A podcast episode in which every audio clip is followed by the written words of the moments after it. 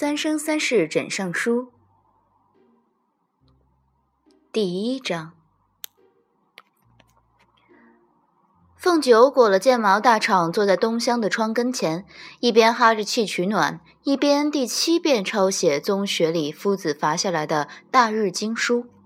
他小的时候念学调皮，他们青丘的先生也常发他抄一些经书，但那时他的同窗们的老爹老娘大多在他的老爹老娘手底下当差，因这个缘故，他们每天都哭着抢着来巴结他。先生让他认的罚，总是早早的被这些懂事的同窗私下带领了。他念学念了这么多年，学塾里正儿八经的或文或武罚一次也没有受过。不料如今世事变迁，他自认为自己三万多岁，也算得上有一些年纪。堂堂一个青丘的女君，此时却要在区区一个比翼鸟的宗学里头罚抄，也算是十分可叹的一件事。他由此得出两个结论：一，可见强龙不压地头蛇，老祖宗诚不欺他。二，可见一个猪一样的队友抵过是一个狼一样的敌人。老祖宗再次诚不欺他。地头蛇是比翼鸟一族那个严厉的宗学夫子，而猪一样的队友，自然唯有燕池雾才配得上这个响亮名头。事情是如何走到这一步天地？半年来，凤九也时常考虑，考虑了再考虑，也只能归结于是命。半年前，他不幸同小燕壮士落难，掉至梵音谷一处突出的壁崖。两人和和气气讲了一两课古时候，又不幸从崖壁上掉落至谷底，最后不幸砸中了长居此谷中的比翼鸟一族的二皇子，就一路不幸到如今。这位二皇子皇姓向李，单名一个蒙字，全名向李蒙，人称蒙少。比翼鸟一族历来有未成婚男子不得单独出谷的定则。蒙少虽未成婚，却一心向往谷外的花花世界，蓄了许久实力，挑了一个黄道吉日，打算离家出走。没想到刚走出城门口，就被从天而降的凤九砸晕了。燕池雾在凤九与蒙少的中间，其实也很晕，凤九则更晕。待清醒时，二人已被拘拿往比翼鸟的窝里了。万不可亮出身份，给小烟使了个眼色。神经比铁杵粗的小烟盯了他半晌，未曾领教他目中真意。不过幸而原本他就不晓得他乃青丘的地基。杂云皇子之事可大可小。皇子若长久醒不来，这事儿就算大；皇子若及时醒来，一旁再有个讲情的，此事亦好说。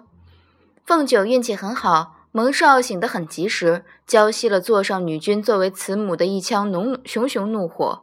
原本盼二人发落至死牢，中途改往压水牢压着，但这厢水牢的牢门还没拧开，又传来令旨，说是不关了，速将二人恭敬地请回上殿。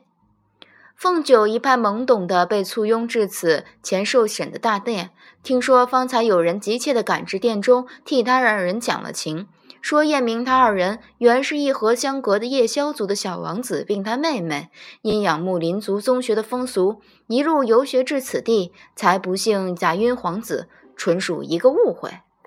凤九私心里觉得这才是个误会，但女君竟然信了，可见老天是帮衬他们，不可辜负了老天爷。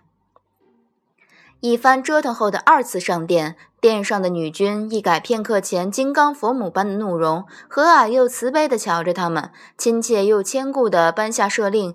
二人既是同盟友邻的友客，又是这样热爱学习，特赐二人入住王族的宗学，一全他们全权的好学之心；二来也方便两族幼小之辈相互切磋。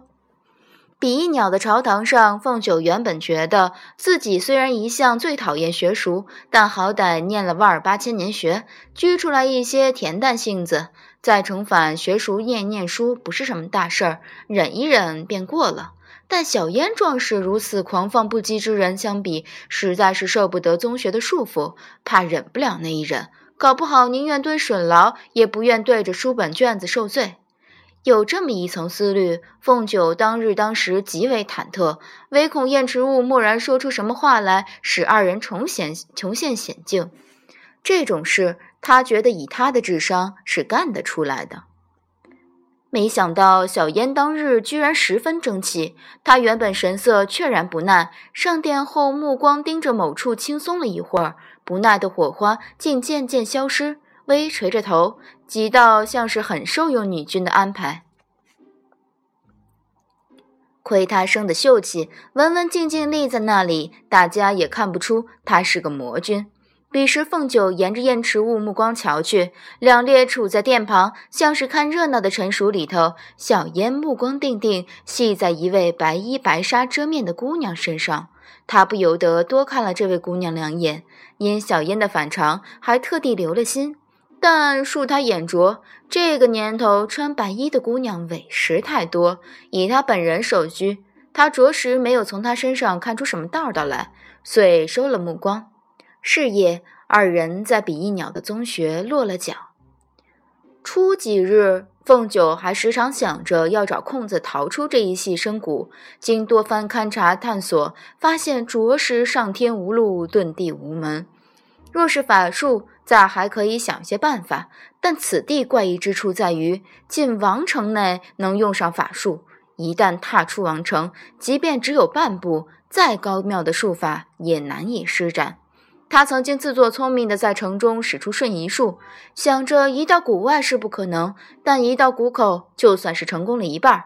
最后的结果是他同小烟从城西移到了城东某个正在洗澡的寡妇家中，被寡妇的瞎婆婆操着扫帚打出了门。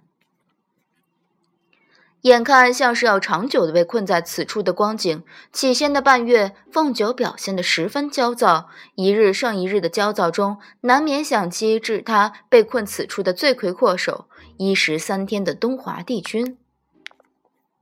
虽然他心中决意要痛东华划清界限，但考虑到谷外虽有众生云云，但只得东华一个活人晓得他掉进了这个梵音谷，他还很渴望他能来救他。当然，他晓得他坠谷之前曾经得罪了东华，指望他三四日内就来营救是不大可能，所以他给了他一个平复缓和情绪的过渡期。他觉得，若他在一个月内出现在他面前捎他回去，他擅自将他拐来，伏雨之巅致他遇险的罪责，他也就大度的担待了。虽然传说此梵音谷历来是六十年开一次，但他相信东华若愿意救他。总有进来的办法，但是，一月、两月、三月过去，他没有等到东华来救自己。梵音谷入夜多凄清，凤九裹在蓬松的棉被中，偶尔会木然的想：东华这个人未免太记仇，即便只是出于同为仙僚的情谊，难道竟丝毫不担心他这个小辈儿的安危？可翻个身，一转念又觉得这也是说不准的事儿。从前做狐狸时，他就晓得他一向对什么人、什么事儿都难很认真。大概这世上只有姬恒一个人是个例外吧。他半日里许多时候表现的虽稳重，但毕竟还没有到如此看得开的境界。就东华为救他之事，短暂的委屈了几日，数日后终于打起精神来，脚踏实地的盘算，觉得既然如此，只能等六十年后梵音谷再次开谷了。其实精心瞧一瞧此处也很不错，比他从前在太晨宫当扫地的婢子强了不知多少倍。家里头大约会找他一找，但也无需忧心，他们晓得他出不了什么大事儿。他想通这些，精神也好起来。作为难友，燕池雾瞧着他兴致比前几月高出不知多少，由衷的开心，领着他出去吃了几顿酒，又宽慰了他，将一些人生随遇而安才能时时开心的道理，将他一颗心真正从反音谷沉了下去。此去不知不觉就过了半年，雪霁天微晴，凤九和尚抄了十遍的经书，小心翼翼地将洒金宣上未干的墨迹吹干。捏着四个角将它们叠好，盘算着明日要彬彬有礼地交递给夫子。他有这等觉悟，着实难得。这个夫子受他们课业时主受神兵锻造，但本人是个半吊子，只因比翼鸟一族多年不种此道，才得以滥竽充数。凤九因在锻造神兵上微有造诣，课上时常提了一些颇着调的题目来为难他，从此便成了他的眼中钉、肉中刺。凤九觉得自己命中注定这辈子不会有什么夫子缘。从他老爹为了收敛他的性情，第一天将他送进学塾时，他就是各种各样夫子心中的一桩病。他已将此类事看得很开。关于如何当一个合格的眼中钉、肉中刺，更是早就摸出了心得，着实没有觉得有什么，也就一向不太搭理宗学这位留着一把山羊须的夫子。但近来，这位夫子长了个大权。梵音谷中比翼鸟的宗学，每十年还有一度学子生徒的竞技，优胜者能获得种在解忧泉旁边的婆频婆树。十年一开花，十年一结果，且一树为结一果，据年成不同，结出的果子各有妙用。那位山羊须老夫子手握的大权便是如此。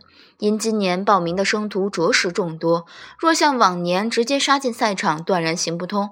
因着实没有如此宽广的赛场，宗学便将此情况呈报给了宫中女女君。女君手一挥，御笔一点，令宗学的夫子先摔一遍。如此，圣恩之下，谁恩呢？谁该杀进决赛，就全仗这位山羊须老夫子的一句话。这位老夫子的风头一时无人能敌。凤九曾寻着一个时机，溜至解忧泉附近遥望过一回那棵频婆树，瞧见传说中的真果隐在叶间闪闪发亮。丹珠之色，果然如西天梵境中佛陀嘴唇的法相。